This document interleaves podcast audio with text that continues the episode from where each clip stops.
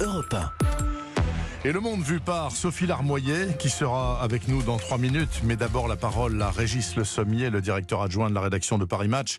Régis, bonjour. Bonjour Bernard. Écoutez, vous savez très bien ce qu'il y a dans Paris Match cette semaine. Bon, énormément de coronavirus, bien sûr. Mais alors, il y a des images, mais des images incroyables du Covid-19.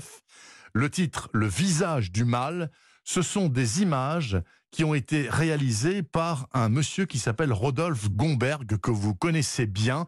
Qu'est-ce que c'est que ces images du Covid-19 Comment a-t-il fait pour prendre ces clichés incroyables? Alors, euh, Rodolphe Gomberg, c'est quelqu'un qui travaille sur l'imagerie médicale depuis euh, au moins les années 90.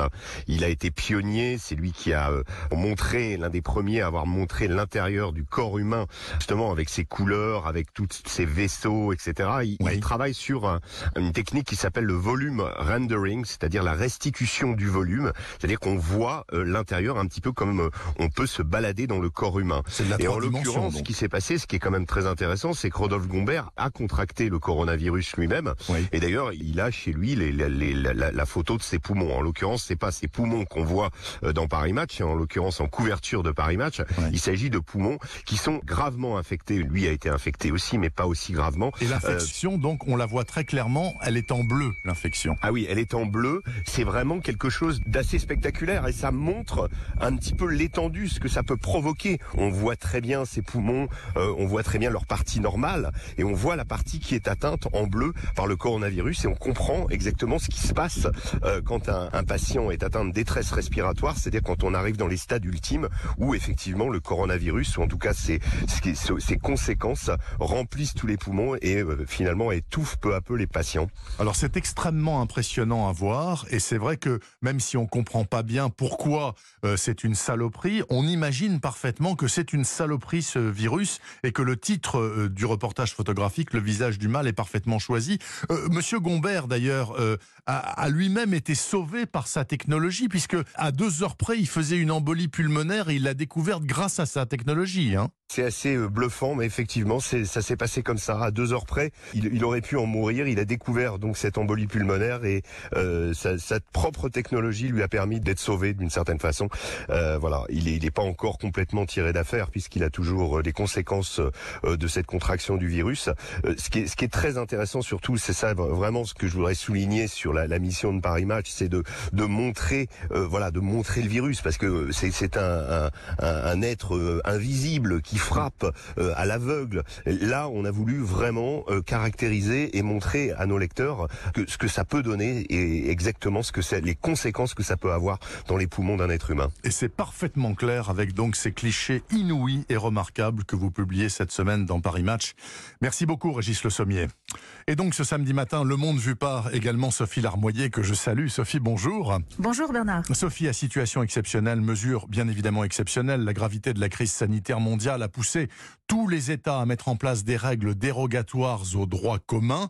Mais parfois, parfois, Sophie, on se demande si certains dirigeants ne profitent pas de la situation pour faire tout autre chose que lutter contre la pandémie. Et pour alimenter ce débat, vous avez des exemples. Oui, alors bien sûr, chaque pays agit selon sa culture et son histoire. Pas sûr que nos sociétés individualistes en Occident soient prêtes à accepter sans broncher le confinement extrême et le pistage coercitif organisé dans bon nombre de pays d'Asie, avec par exemple des quarantaines surveillées par bracelets électroniques à Singapour, des dispositions réellement liberticides, mais dont au moins on comprend l'objectif, empêcher la propagation du virus. Et il faut mmh. reconnaître qu'en plus, ça a pas mal marché. Oui, en l'occurrence, ce sont des mesures d'exception qui portent atteinte aux libertés de mouvement et de réunion et qui sont euh, très limitées dans le temps. Hein Exactement, mais on voit aussi ces dernières semaines d'autres libertés publiques mises à mal, comme la simple liberté d'expression ou même la liberté de la presse.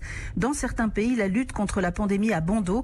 Au sein même de l'Union européenne, le cas de la Hongrie est assez remarquable. Ah oui, la Hongrie, où le Premier ministre Viktor Orban a fait voter, je crois, une loi d'exception appelée loi coronavirus. Oui, et cette loi lui donne les pleins pouvoirs. Il peut se passer du Parlement, et cela pour une durée indéterminée.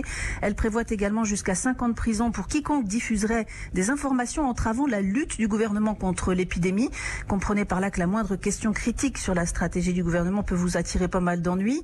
Les journalistes indépendants le savent, eux qui sont déjà souvent la cible du pouvoir hongrois. Cette loi coronavirus est le dernier d'un grand nombre de reculs démocratiques sous la houlette de Viktor Orban depuis dix ans.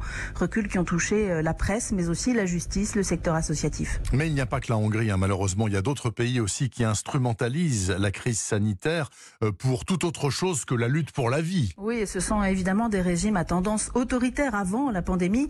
En Russie, on découvre par exemple une femme médecin, Anastasia Vassilieva, qui enchaîne les gardes à vue, car à la tête d'un syndicat de médecins, elle dénonce l'absence de politique sanitaire du gouvernement russe et le dénuement du personnel médical.